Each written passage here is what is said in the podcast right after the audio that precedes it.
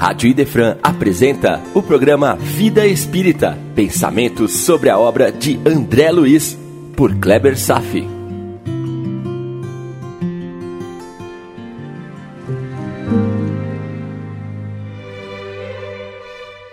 Então vou deixar aqui uma mensagem de fim de ano.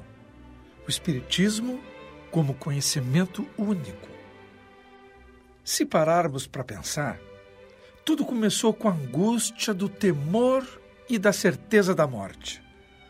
As primeiras civilizações, que se desenvolveram em virtude da Revolução Agrícola, assentaram-se e mudaram seu caráter de nomadismo, isso há cerca de 12, 13 mil anos atrás, quando então se organizaram as primeiras estruturas sociais, primeiro em aldeias, depois em vilarejos e foram crescendo até criar as primeiras cidades.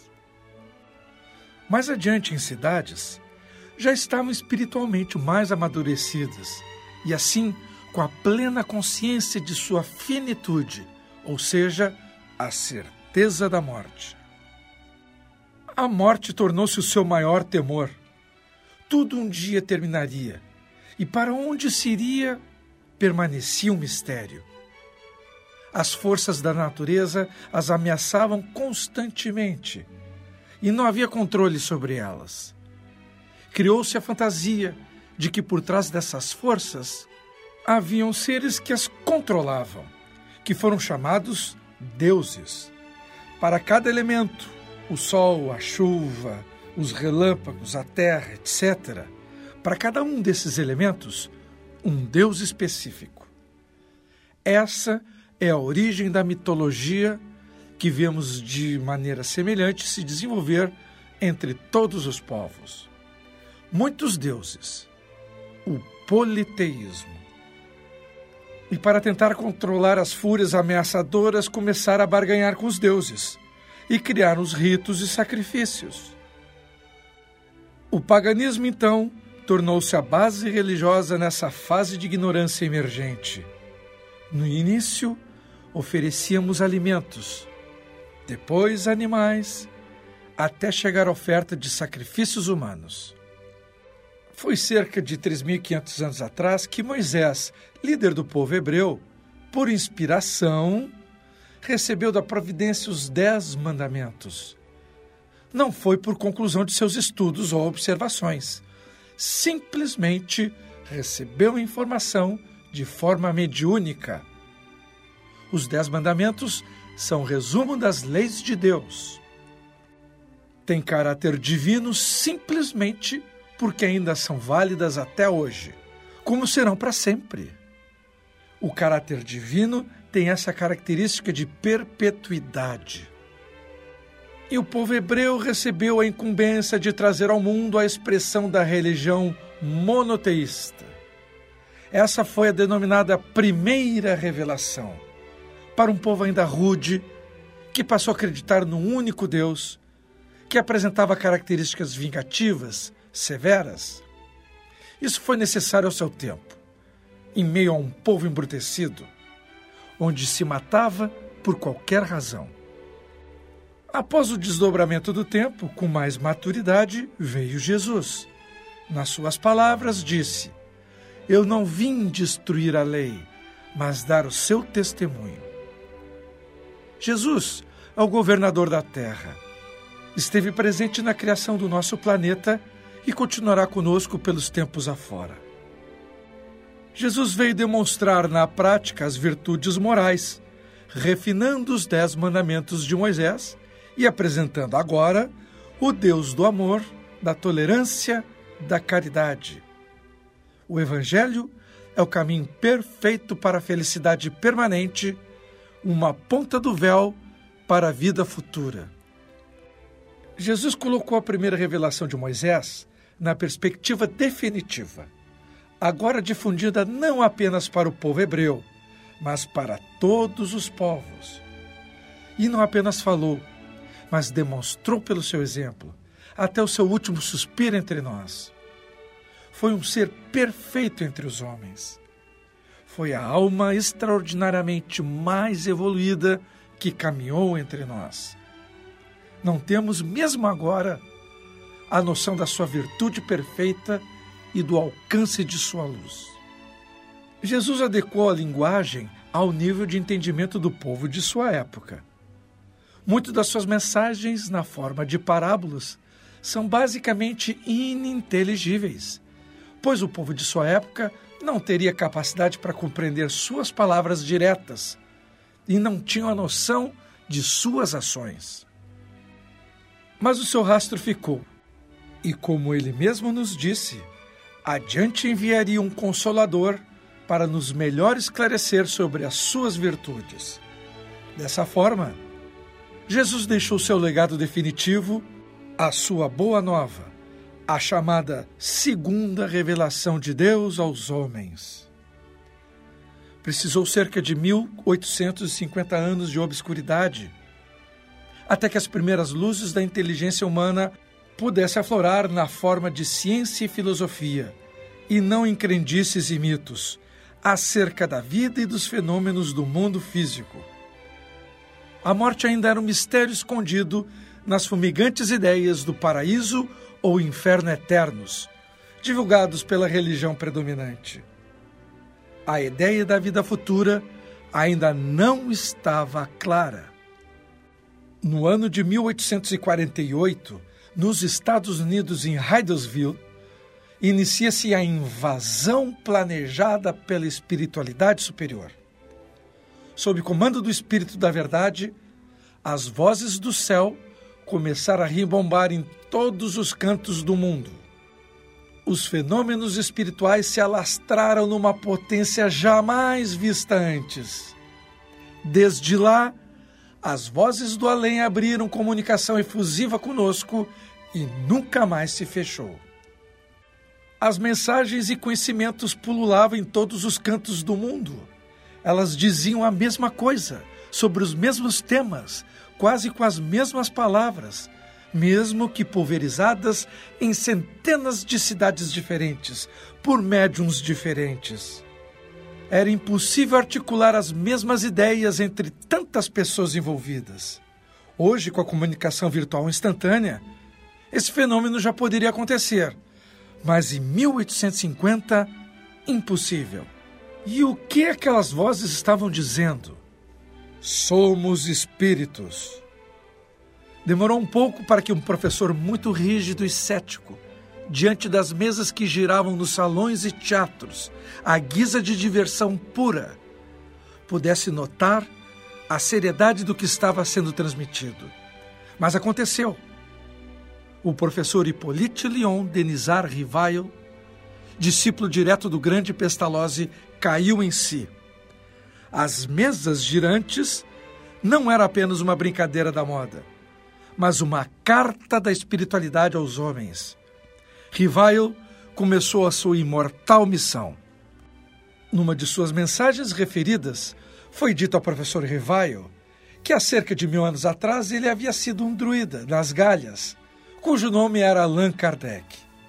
E para não confundir a sociedade, onde o bom nome do professor Rivaio era muito conhecido, adotou pseudônimo. E qual foi o seu trabalho? Organizar.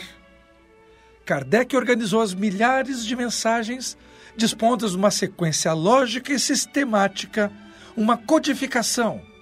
E em 18 de abril de 1857, editou na forma de um livro de perguntas e respostas, inaugurando a doutrina espírita. Foi o Livro dos Espíritos. Moisés traz a primeira revelação. Jesus nos apresenta a segunda revelação. Agora, Kardec apresenta as ideias dos espíritos num corpo doutrinário. Não são suas ideias próprias, não é a sua doutrina. Ele nada escreveu, ele apenas organizou. O Espiritismo é a terceira revelação apresentada por dezenas de espíritos pelas mãos de centenas de médiums no mesmo momento. O Espiritismo é o consolador prometido por Jesus. O nome que se dá ao conhecimento simultâneo, advindo de fontes diferentes, em diferentes países, mas que dizem a mesma coisa, chama-se consenso universal. A universalidade é a documentação que atesta a certeza do que está sendo divulgado. Kardec nada escreveu. A doutrina espírita foi baseada no consenso universal, portanto, numa verdade praticamente inquestionável. Então, as bases do Espiritismo, assim como os Dez Mandamentos e o Evangelho Moral de Jesus, são leis de Deus. As bases são, portanto, imutáveis e eternas. Não há como se discutir as ideias básicas do Espiritismo por terem sido fundamentadas na universalidade. Há, porém, como se desdobrar os conhecimentos, seus alicerces, pois é obra inacabada. O que as ciências modernas nos apresentarem de novo, o Espiritismo evolucionista irá absorver, mas não irá modificar o que Kardec arduamente organizou, respeitando a universalidade. Essa é a razão principal do porquê não existir espiritismo de linha kardecista ou de outra linha. Espiritismo é a terceira revelação imutável e nos foi presenteada pela espiritualidade superior, sob direção do Espírito de Verdade e todos os seus ministros luminosos. Não poderá haver homem que reinterprete suas diretrizes, como não haverá homem que poderá modificar a moral do Evangelho de Jesus e nem os dez mandamentos de Moisés. O Espiritismo não tinha linha ou escolas. Pela força dos incontáveis espíritos superiores, as vozes do céu, que nos transmitiram suas mensagens, comprovadas pela universalidade. Se você ouvir alguém dizer que é espírita da linha kardecista, agora entenderá que esta mesma pessoa ainda não compreendeu o que se passa. É um viés da religião cristã que se aplica na doutrina de forma equivocada. O Espiritismo é essencialmente uma doutrina filosófica. Filosofia é uma ciência racional que busca explicar a vida de tal forma aplacar os temores e angústias humanas sobre a certeza da morte, para tornar a existência mais suportável. O Espiritismo mata a morte por nos ensinar a vida futura e quais condições de nossa vida presente que permitirão as melhores colheitas nessa vida futura, ou seja, um código de conduta moral impecável baseado no Evangelho de Jesus, agora explicado pela ciência. Então, o Espiritismo também é ciência, pois usa a metodologia da observação e da dedução para análise dos fatos espirituais, para comprovação da vida após a morte e da comunicabilidade entre os dois mundos. E é religião, pois nos concede a convicção de Deus e a necessidade dele ser a prioridade em nossas vidas. Fomos criados por Deus. Somos espíritos cuja essência é de natureza semelhante à dele. Evoluímos numa linha eterna, contínua, solidária entre a vida carnal e espiritual, sem solução de continuidade, em sua direção. Espiritismo e kardecismo é a mesma coisa. Não há novos nomes, não há segmentação ou linha. Não há como burlar os conhecimentos que tantos espíritos elevados que nos presentearam com as suas revelações, organizadas por Kardec, para compreender a vida e a morte. Essa é a mensagem de fim de ano, meu irmão.